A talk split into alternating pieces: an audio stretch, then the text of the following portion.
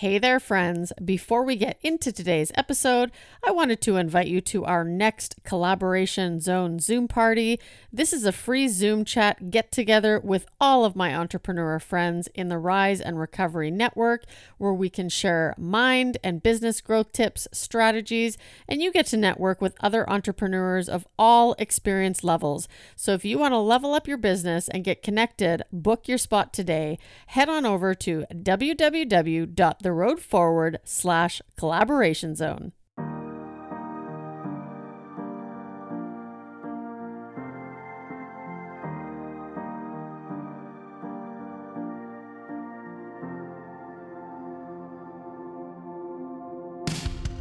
When we recover, we are returning to a normal state of health, mind, or strength. We begin the process of regaining control over something that was lost.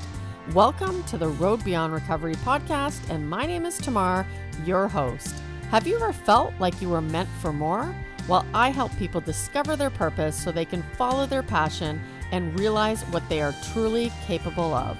My mission is to empower people in recovery to embrace their authentic selves, live up to their true potential, and answer the question what lies beyond recovery for you? Welcome to another episode of the Road Beyond Recovery podcast.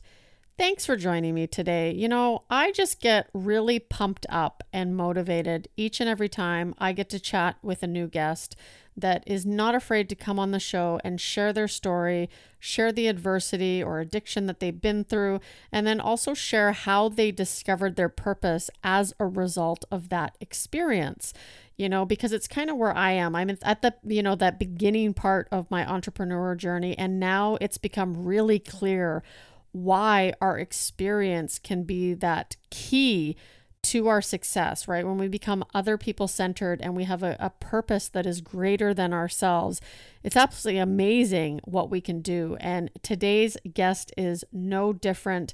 Today I'm speaking with Jesse Harless. He shares his incredible story, and we also talk about the fact that a lot of people in recovery are overachievers, you know, and I'm sure that many of you can relate to that, right? We're perfectionists. We always want to do everything and we want it right now. And so, you know, when you take that you know energy that you used uh, whatever habit you had whatever experience that you've been through you know, and you take that resilience and you turn it into something, you know, powerful and outward facing. It's amazing what you can achieve. And, you know, Jesse has done exactly that. We talk about both of his books. His first book is called Smash Your Comfort Zone with Cold Showers. I have read it, it's truly amazing. I've also tried the cold shower therapy and it really does work. Um, if it's something that you can keep up with, it's super, super incredible. Uh, definitely highly recommend you read that book. And then his latest book, which I have also read, which is absolutely fantastic, called If Not You, Then Who. And Jesse is really passionate about working with entrepreneurs in recovery because he's on a mission. And we share that in the interview, you know, and we talk about resilience and so much more. So I hope you enjoy this episode. Welcome back, everybody. I am hanging out with Jesse Harless today. How are you doing, Jesse? I'm great. So I'm so great to be. I'm so grateful to, to be here and finally get to meet. It's awesome. Yeah, and I'm super excited too. We actually had a great conversation just prior to this, so I've asked Jesse to make sure he puts that in his mental notes because we have to talk about it again. But for those listeners who don't know who you are, uh, why don't you just kind of introduce yourself? Let us know what you do today.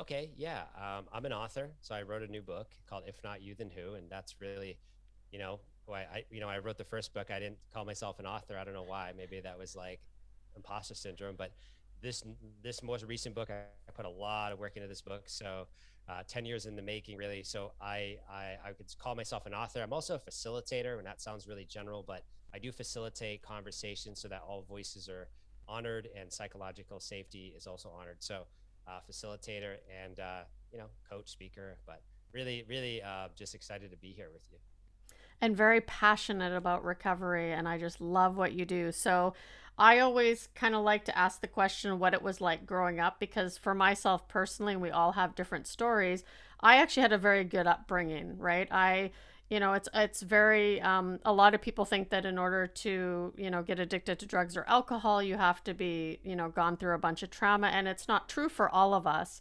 So you know what was life like growing up for you? Yeah so um, life for me was you know i at four i always start really here because you know i could start like in my mother's womb with trauma but i would start with um, you know it's four years old. My dad, he was an alcoholic. He was in the army during Vietnam, and basically he got addicted to what was going on over there. And so um, when he came back, he tried to stay sober and met my mother. And he was going to meetings. Um, he had a sponsor named Charlie, and then he relapsed back into cocaine and alcohol and lost a job at the post office. And my mom kicked him out, and he ended up um, driving back to West Virginia, where his family was, and he was in an accident. And the accident was um, really severe, and he ended up uh, in a coma for 22 days and permanent brain damage. So he, um, I, lost my dad at four. In other words, so basically he was alive, but he he wasn't in my life anymore. So uh, essentially, that was the first core, I would say, trauma that happened where I developed a belief about myself that if you loved me, you were going to abandon me eventually. And it, it that still today even is present because it still affects my intimate relationships with how I feel about that. So I um so that was the original core wound and then from there you know um, that kind of just spelt out how my self-esteem was going to be and at 11 my best friend moved away across town but it was like he moved to a different country and when that happened again that's when i shut down that's when i went from like this in nature all the time you know, I was like this. I, I wanted to be a herpetologist. Actually, I had I had iguanas. I had uh, caught turtles, snakes. I had them all in my house. I, I was going to be a herpetologist. I studied the books, and and when that happened, um, it just something was torn inside, and so I ended up getting addicted to internet gaming. And it was right. I mean, this is early day. This is like 1997 so uh, high speed internet just was coming around, and when the high speed internet came, I got addicted to um, internet games on the computer and also internet pornography. And so this ended up being this literally dictated my relationships from from that age until 20. Um, so I, you know, didn't really I experimented with drugs, but it really they came into play big time when I got to college. And um, do you want me to talk about that or? Absolutely, okay. absolutely. Yes. So um, high school, I could just sum up high school with um, isolation, depression, anxiety. It started out like I tried to fit in, like my freshman year. Like I went to some parties, like I thought it, I thought thought people thought I was cool, and I'm like, okay, I think I'm okay. And then I got bullied sophomore year at lacrosse. Was devastated, quit all sports, and then eventually stopped showing up to homeroom. Was late like sixty something times, and then they had an intervention my senior year, and um, the intervention was not even no drugs at all. This was just depression and anxiety, and essentially, they let me graduate. And I applied to three colleges, got accepted to all three. I grew up in Lowell, Massachusetts. I decided to go to a school in Plymouth, New Hampshire, which is very different than Lowell, Massachusetts, and got up to this very small school. Took uh, 17 credits, had a class called Think Intelligently. I was I was doomed right from the get go. And that first semester, I got arrested by a state trooper and charged. I got in trouble in a dorm, had to take alcohol classes. I failed all my classes and I got caught for plagiarism. So I hit all the jackpots you could probably hit. I, you know, failing all your classes is a big deal too. And with out of state intuition, it was a lot of money $19,000 I was throwing down the drain that first semester. But they let me back a second semester because my mom wrote a letter that said it was that I wrote the letter and they they bought the lie basically and let me back a second semester with a 0.6 GPA and I had every intention to turn it around. Every intention. I lived next to the library. I said I'm going to turn it around. And I actually got two Bs but I failed the rest of my classes because I couldn't stop drinking and smoking weed and doing the things that I was doing. When other people go into classes I would sleep in. I was so wrecked. And so I failed out of school and a year later my dad died. And even though he wasn't in my life that night he died, I picked up cocaine for the first time. That was his drug of choice. And so when I did that that first time, I felt love for the first time. I felt something in my brain connect for the first time, something that I didn't feel before. And maybe I did feel it. Maybe when I was 10 and I was in nature and I was just running in nature, maybe I felt it then. but I hadn't felt it in a long time. It was 10 years. So when that happened, I said, there's something in my body that said, I'm going to chase this thing every day. That feeling I'm going to chase. And, you know, to really spare you a lot of details of stuff for the next couple years, I chased it and it led to me ordering prescription opioids online. And I, and I was successful doing it. And it went on for many months. And then I got caught. So whoever's thinking about ordering prescription opioids just because you can, they will find you eventually because they track that through the post office. So, or UPS store, however you're going to do it. Because I tried, tried both. And so it didn't work. I got arrested. It was very serious and they let me go. So that's the ironic thing. They let me go, which is, you know, I didn't tell anyone. I didn't get a lawyer. I didn't tell my parent. I didn't tell, I didn't tell my mom. Didn't tell anyone. And that's how we do it, right? As act, as people in active addiction, we do anything to provide to protect the addiction, anything.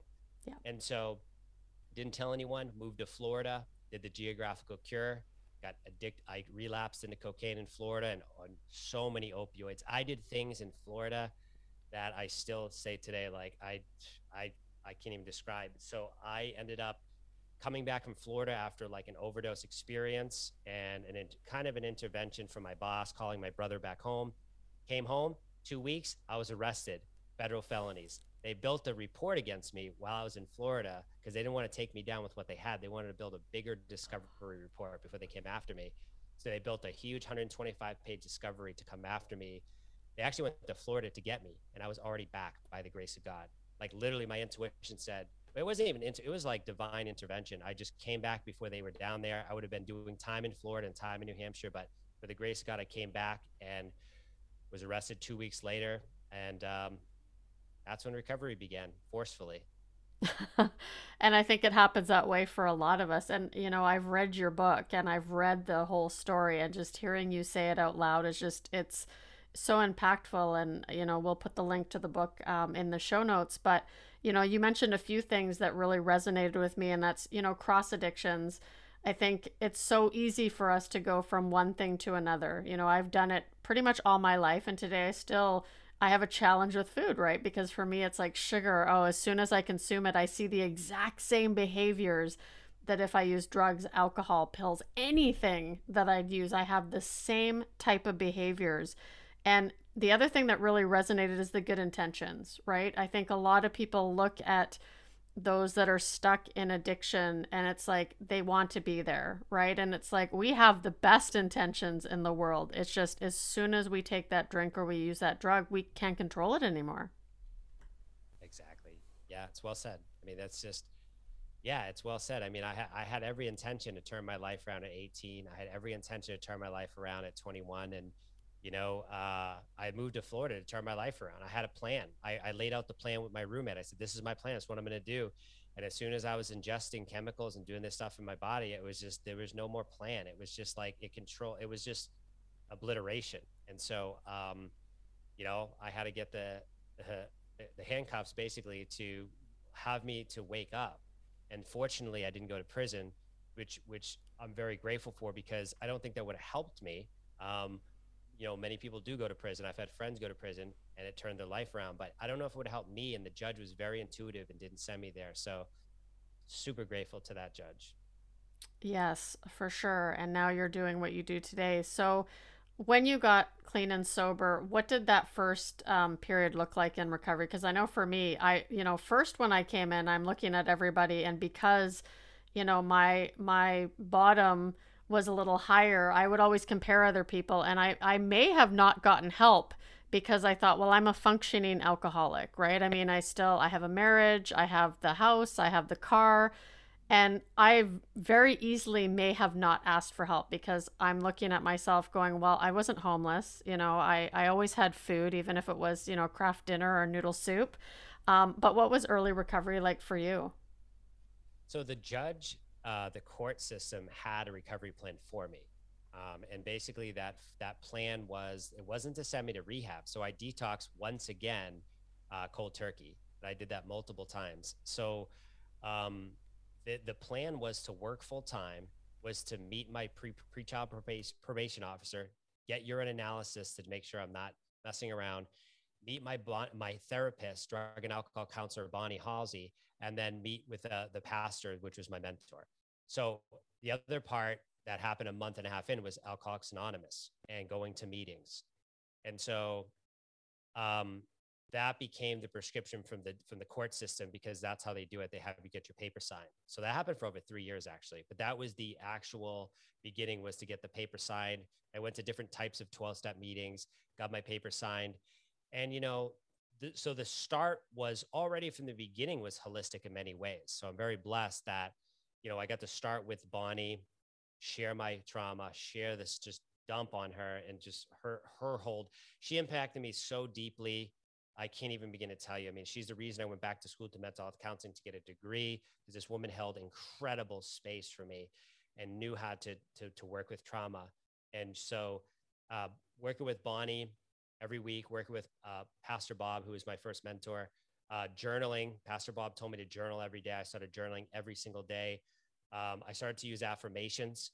Um, I kind of intuited to use affirmations. No one told me that, but I just my I had panic disorder, and panic disorder is is very severe, uh, especially when you're in early recovery. You you, you almost just want to give up. Um, so panic disorder. So I thought affirmations would help my panic disorder. So I would say affirmations, and then of course I got into the program and I had a, a temporary sponsor, and then I took jobs, and so I had this well round, and I had a full time job. So I really was blessed because my employer, despite me being arrested, literally got on the phone with me. I was, by the way, and I have to say, I was the best. How was his best salesman ever? So he, he obviously, when I got on the phone with him, and he, he literally said this to me. He goes, he's like, "Hey, I just got a call from uh, Mark. This is in the book, but not this story. I got a call from Mark. He said that there was officers looking for you at his store, and I just want to know, are you okay?" So that's how he framed it. And I said, and I was just in court. And I was like, Am I okay? Uh, yeah, Steve, I'm okay. That did happen, but I'm okay. He goes, That's all I need to know. Never asked me another question. Never asked me anything. I worked for him for another nine years. Never said, never asked me anything. So, and of course, like I was a successful salesman for him, and and I became a manager, and so I'm really grateful. There's so much gratitude I have for these people who just were like, "Yeah, man, uh, we trust you. Go ahead." And it's like, wow, you know, what if they said no? What if the judge said throw him away for 70 years? Have him spend his 20s in prison to show him a lesson that we don't want people bringing these prescription opioids into our state, not understanding that I was addicted, not understanding addiction, not understanding my past and the trauma and why I chose to do what I did. Instead, I had the opposite happen, and I'm very great. I'm grateful every day for that. 15 years later.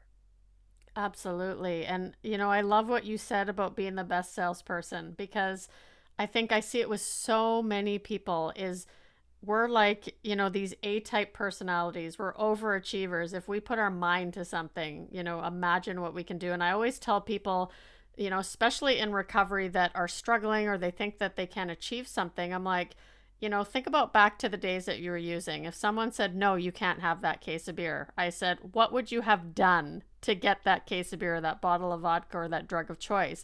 We would have done anything that it took. And so we have this potential within all of us that if we took that and we put that into something good, which I believe, and, and you do the same thing as well, is focusing on the gifts of recovery, focusing on how more people can get clean and sober, focusing on how they can actually excel. You know, what are your thoughts around that and kind of the industry as a whole right now? Uh, well, when you've been in recovery for 15, almost 16 years, you see a lot of things. I have a lot of friends. I have friends who own treatment centers. I have friends who run treatment centers. I have friends who own sober living homes. I learned from them. They tell me about the lack of integrity. They tell me about what's going on in that industry. So, and I learn about politics and how it works with different states and politics and all these different things. And it's very discouraging. So, you know, basically, if not you, then who, right? It's it's us. It's the grassroots movement, and we need entrepreneurs to open up holistic treatment centers that have integrity. Yes, please.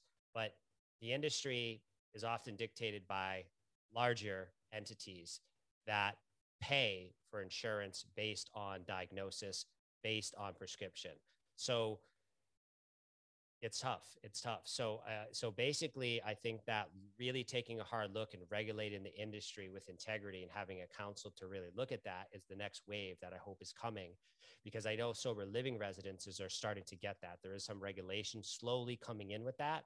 but uh, I think as an old, there's an overhauling needed there. And, uh, you know, I'm just taking this from my friends that are the entrepreneurs and from my experiences with people who have come through these many times. Some of my friends have been through the treatment 19 times, nine, not, you know, three psych wards. And, and so they know a lot. They've, they've informed me a lot. I facilitate at these places. Like I get hired as a, uh, as, and that's a whole separate discussion. I've had many people in recovery ask me, how did you get into these places to even run workshops? So that's a whole nother discussion. But I've been able to go into places and be a consultant and literally sh- tell people about how to live their best life at two weeks sober with dual diagnosis and even having bipolar. And people go, well, why would you teach that to someone at two weeks and four weeks into their recovery process treatments? And I said, why wouldn't you teach them that at two weeks and four weeks? You might have one shot with this person. They may not latch on to traditional recovery models. So we need to be offering them, hey, purpose is important. What is your why? Hey, maybe there's something in this entrepreneurship route that you don't have to take, but might be like living a self-directed life and being creative with my talents that I use for the maybe the bad at times, but also you can use it for the good. So I look at it like we need more of that into this industry to to show people like, hey, it's not just AA, it's not just NA, it's not just HA, it's not there's so much. These are catalysts, these are tools. But if we don't have more voices coming to speak and saying, here's what's out there, where are they going to get this information? It's not on television, it's not on YouTube, it's not on Instagram. Now, Instagram influencers and in recovery are becoming more, but still it's confusing. Where do you go? Where is recovery for people that don't have the traditional 12 steps? Where do they go if they're like, you know what, that doesn't call to me? Where do I go? And that's the question. And the one gift of COVID is that we have different places like intherooms.com and different places to give people more choices. And people, my friend Kyle runs um, Quantum Healing Collective, which is started in Massachusetts. And this is a very diverse group of people that have all different modalities of healing from addiction. And, you know, I, I love what he's doing and I love to see more of this stuff. And uh, so, yeah, that was kind of a long answer, but it's, there's a lot to unpack on that. Yeah, and that's a great answer. So, you know, we talked a bit before we started the interview about purpose and how important it is because I know that ever since I realized, and, and you said it in the beginning, you know, now you consider yourself an author. I've written two books now too. And when I first wrote my first book, I'm like, well, I'm not an author, you know, that imposter syndrome. But after the second one, I was like, I am an author. I can call myself an author. How did you find your calling and your purpose? Well, what happened was I was working at, I was at Verizon for a while. So like Verizon, I had that job before I found recovery. And then when I got, when I, when the arrest happened, I got the job back. So I was at Verizon a long time. And what happened was in 2015, fentanyl came and just started crushing this state and crushing America and the world in many ways, but definitely New Hampshire was getting hit really hard with fentanyl overdose deaths. And so it was like, what is going on? So I'm sitting here at my job, living my dream life. I won the highest award in the company. I land my dream job in 2016, literally double my, I got, I'm making all the money I could make. All this stuff is happening for me. But on the outside of the job, I'm speaking, I'm getting text messages from people dying of overdose. And I'm like, what the hell?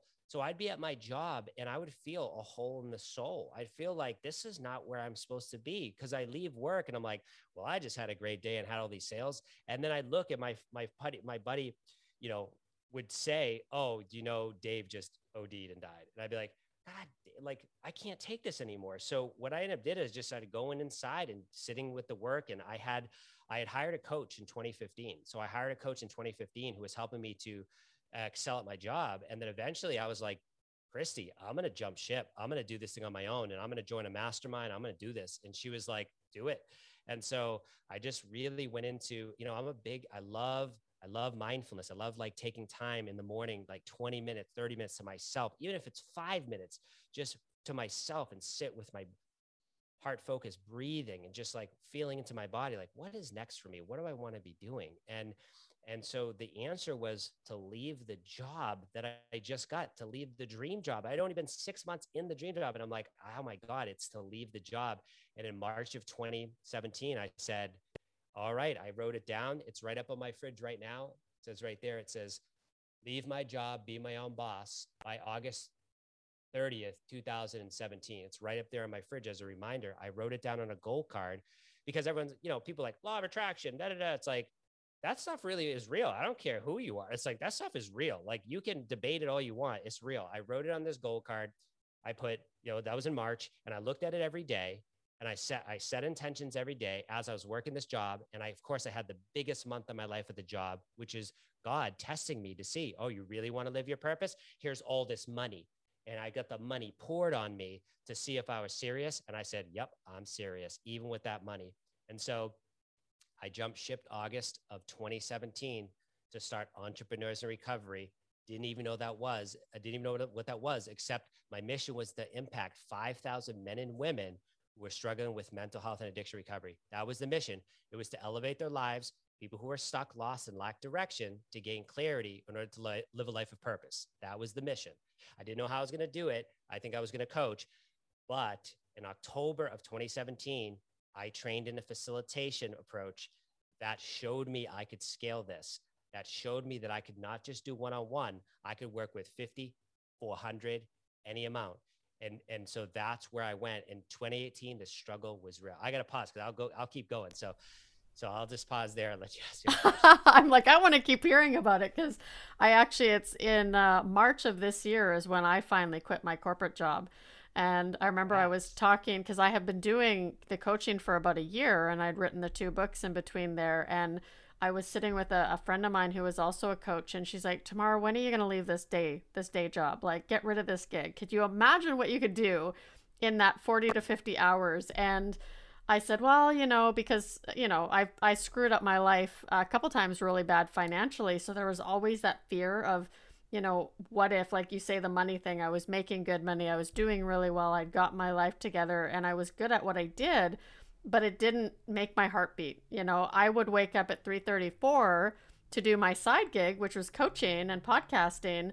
But then as soon as, you know, 7, 7.30 hit, I was like deflated again. And then I was reinvigorated at 4 p.m. And she actually said, you know, um, she said, Tamar, when you decided to quit drinking, did you keep a bottle of vodka in the cupboard just in case you wanted to go back? And because I'd always thought that safety net, right? I'll take a leave of absence. And I said no. And so actually the the next day, which was my birthday, I wrote my letter of resignation and I'm just like, no, universe, like I love what you say about, you know, the um, you know, attracting the law of attraction because it is so true. And as soon as I made that choice, everything opened up and there's been absolutely no fear. I'm like, I know my needs are always going to be met as long as I follow my purpose. So I have to ask before we get into your current book. Um, I read your first, first book. That's how I, I got to know you in the first place. But, you know, smash your comfort zone with cold showers. Now, I've done the cold shower thing and it's not easy, but it definitely works. What inspired you to write that book? Yeah, it's not easy in Canada, that's for sure. no. Cold showers. Um, so what inspired me was, so I had a few friends that were really close to me, and these are people who I call people on my recovery team. And this person in particular, Nick, came into my house in December, uh, wintertime in New Hampshire, and said, "Hey, you need to start taking cold showers. Do a 30-day challenge." And I'm like, where is this coming from? No, I'm not doing that. But what he was really saying is, I know you still struggle with anxiety at nine years in recovery. I know you do. He didn't say this, but he was basically saying this that I've done some research and intuitively, this is what I, the message I need to leave for you. Which, and he wasn't even doing it himself. He just saying, this is for you. And I said, okay. And my roommate at the time took the cold shower, and I said, I'll do it too. And I took a cold shower as well. And then what ended up happening is two hours later, I went to a meeting and I always felt this, it was a co ed meeting, and I always felt this underlying anxiety at this meeting, and it was gone. And I said, the only thing I did differently was a shower, a cold shower, straight cold. So I said, let me do the 30 days. And I was at the busiest types of time in my life. Like these were getting really busy days with school, working full time, all this stuff happening. So I started to take these cold showers. And by the end of the challenge, my anxiety that I had had and I had carried with me, arguably since my friend left at 11, I didn't have it. Now, anxiety doesn't go away. It's actually very useful. Anxiety is a great gift for people, but severe anxiety is not. So that's what it was happening. And so I decided that I would just keep taking them every day, straight cold. And to make a long story short, I ended up quitting caffeine, which was impossible for me to do as someone in recovery, which it's so accepted, so accepted. I said, nope. I, I bought a case of Red Bull. I kept it in my trunk every for seven years. There was a case of Red Bull. You can, I could have the receipts for this one. There's cases of Red Bull in my car. I'm drinking two a day, two other caffeinated beverages a day for seven years.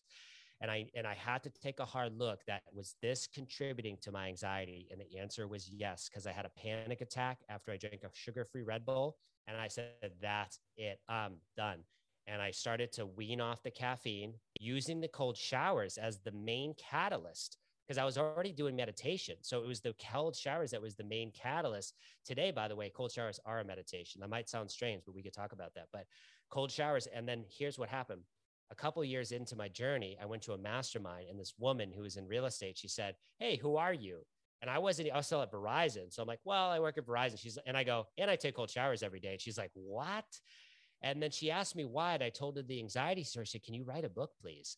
And I said, Okay. And I wrote a book in three months. And you know what I did? I just kept it on the desktop, didn't look at it for a year. I was too scared to do anything. The whole thing was written. And it took me a whole year and about three months to come back to it when I saw her again. And she said, Hey, whatever happened to that book you're writing? It hit me right in the heart and I felt this sickness in my stomach. And I said, I'm either going to delete the book off the off the desktop or I'm going to write it. And in three months, I wrote Smash Your Comfort Zone with Cold Showers. I and like I said, I'm not an author. I never wrote. I wasn't a blogger. I didn't write blogs. I didn't. I was an author, but I said I'm doing this.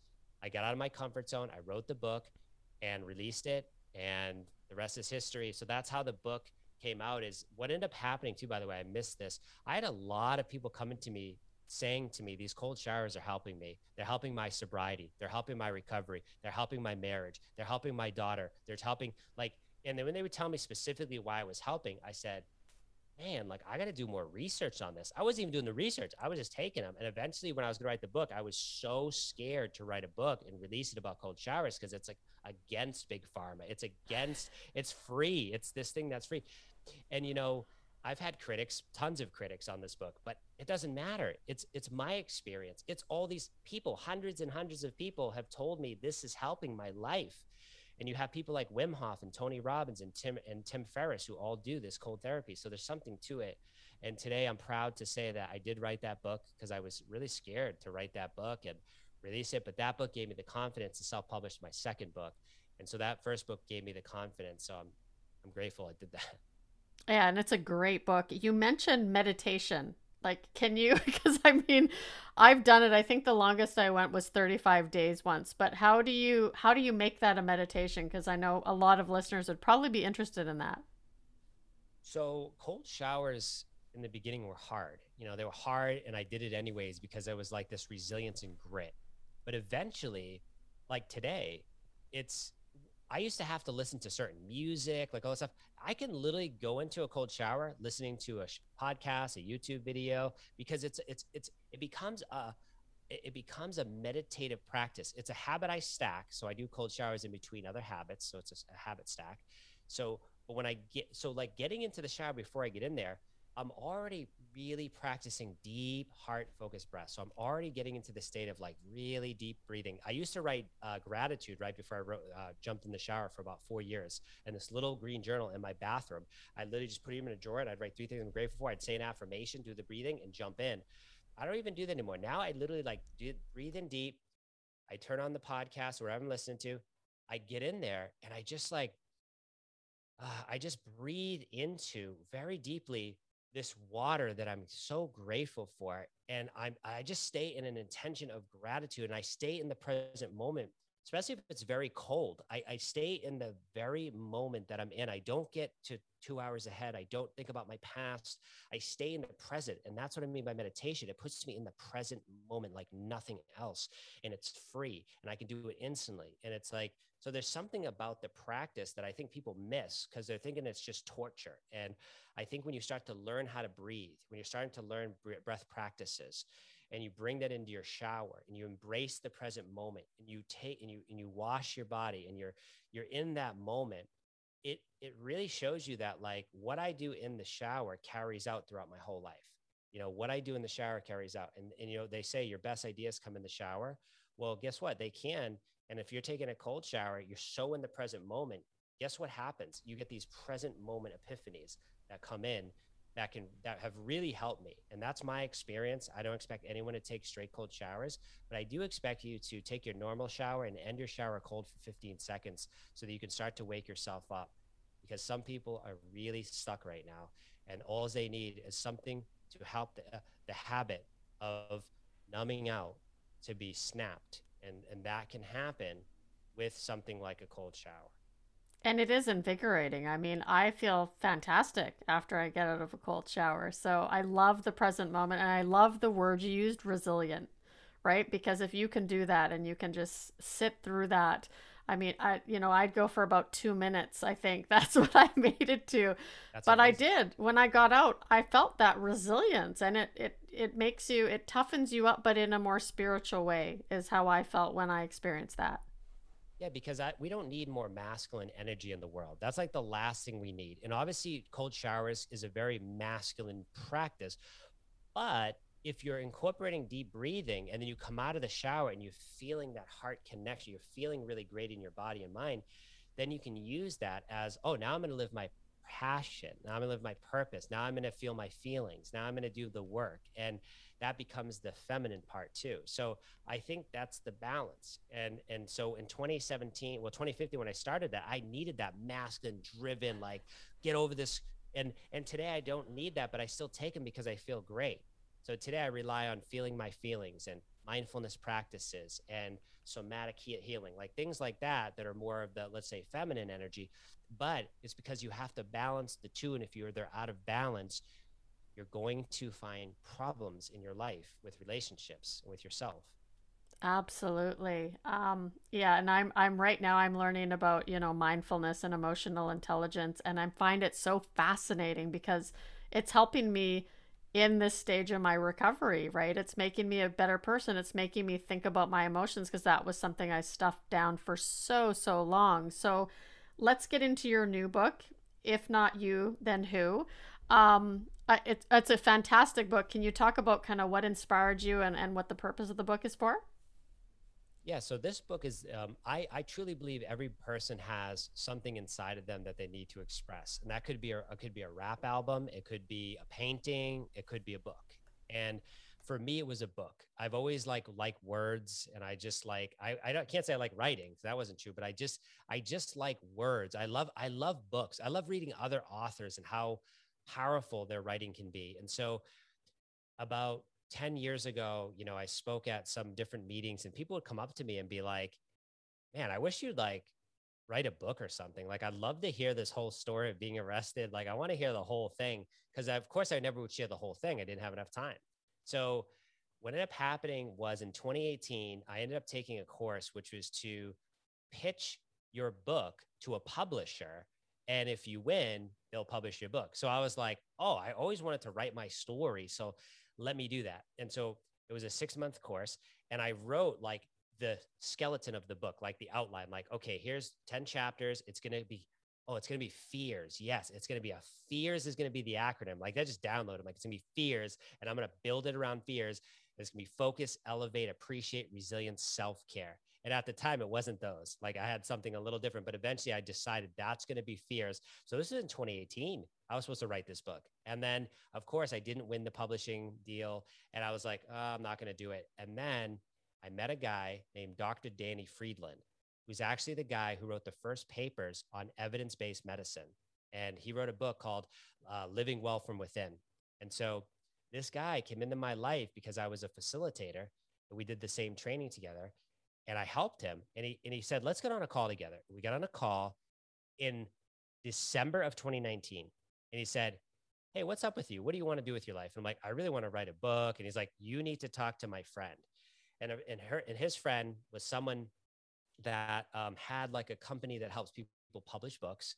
And I already published the book, so I plan on self-publishing this one. But but I talked to this friend and I said, I want to write this book, but I just need accountability. I can't afford to hire you for your services. I just need accountability. I just need you to check with me every two weeks to make sure I'm writing. And she was like, okay, cool. And then COVID hit. So I had this call with her and then COVID hit. And I realized like I have no excuse. I'm going to take the next 10 months and do it.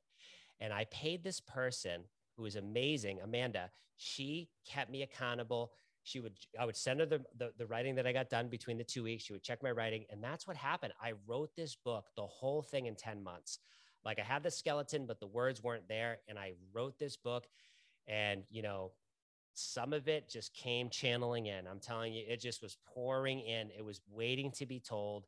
And now it's it's out. So Wow. Yeah, and it's I, I mean, I don't know if you experienced this, but when I uh, wrote out my story, it was incredibly therapeutic. You know, I have an amazing therapist. She's also in recovery. So, you know, it was all the stuff that I had been stuffing down for so long that I actually opened up and talked about and became vulnerable about.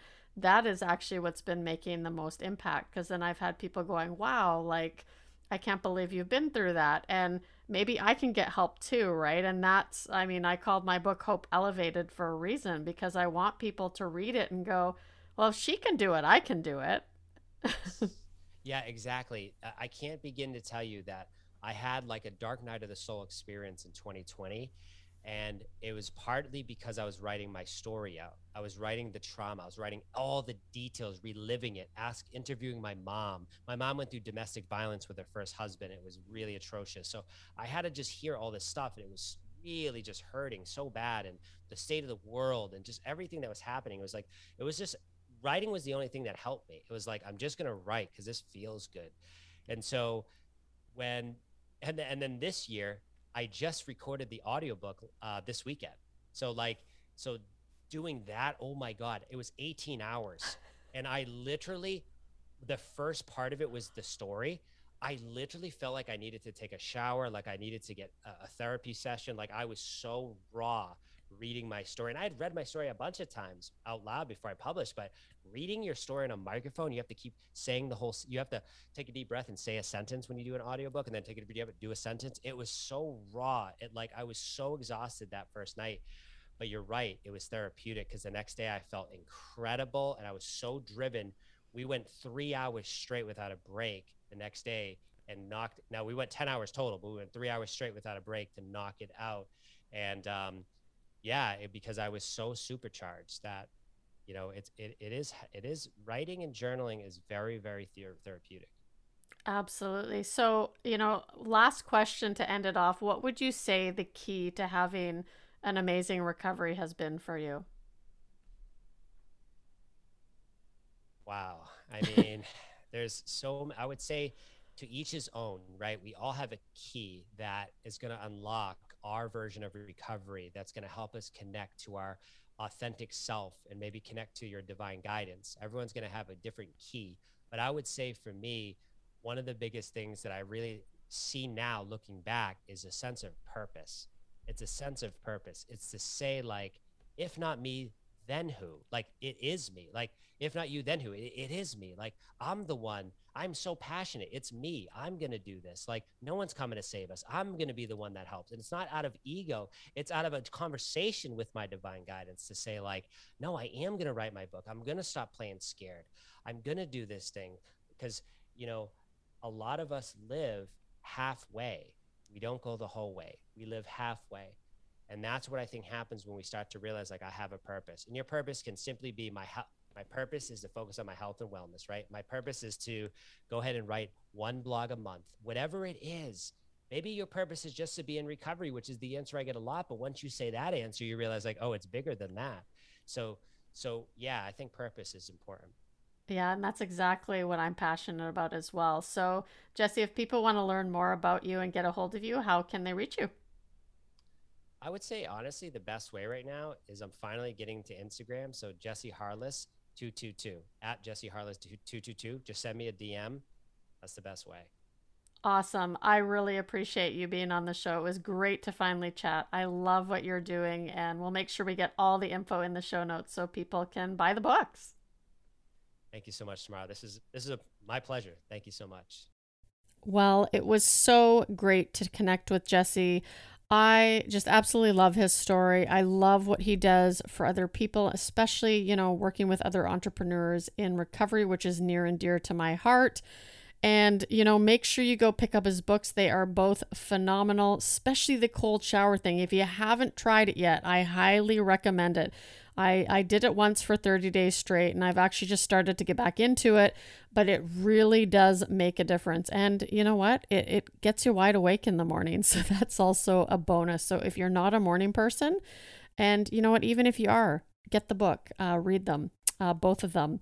Anyways, guys, you know, if you haven't yet, make sure you sign up for our next collaboration zone Zoom party. These are calls with entrepreneurs in recovery. They share their experience. Uh, we're going to do 90 second speed connection rounds, so you'll get a chance to really highlight what you do, who you serve, and how the rest of the group can assist you in scaling your business or just you know, taking it to that next level. And of course, we have hot seat sessions and special guest members doing the training on these calls. So make sure you sign up. You can head on over to the website, go to www.theroadforward.ca slash collaboration zone. And I hope to see you there.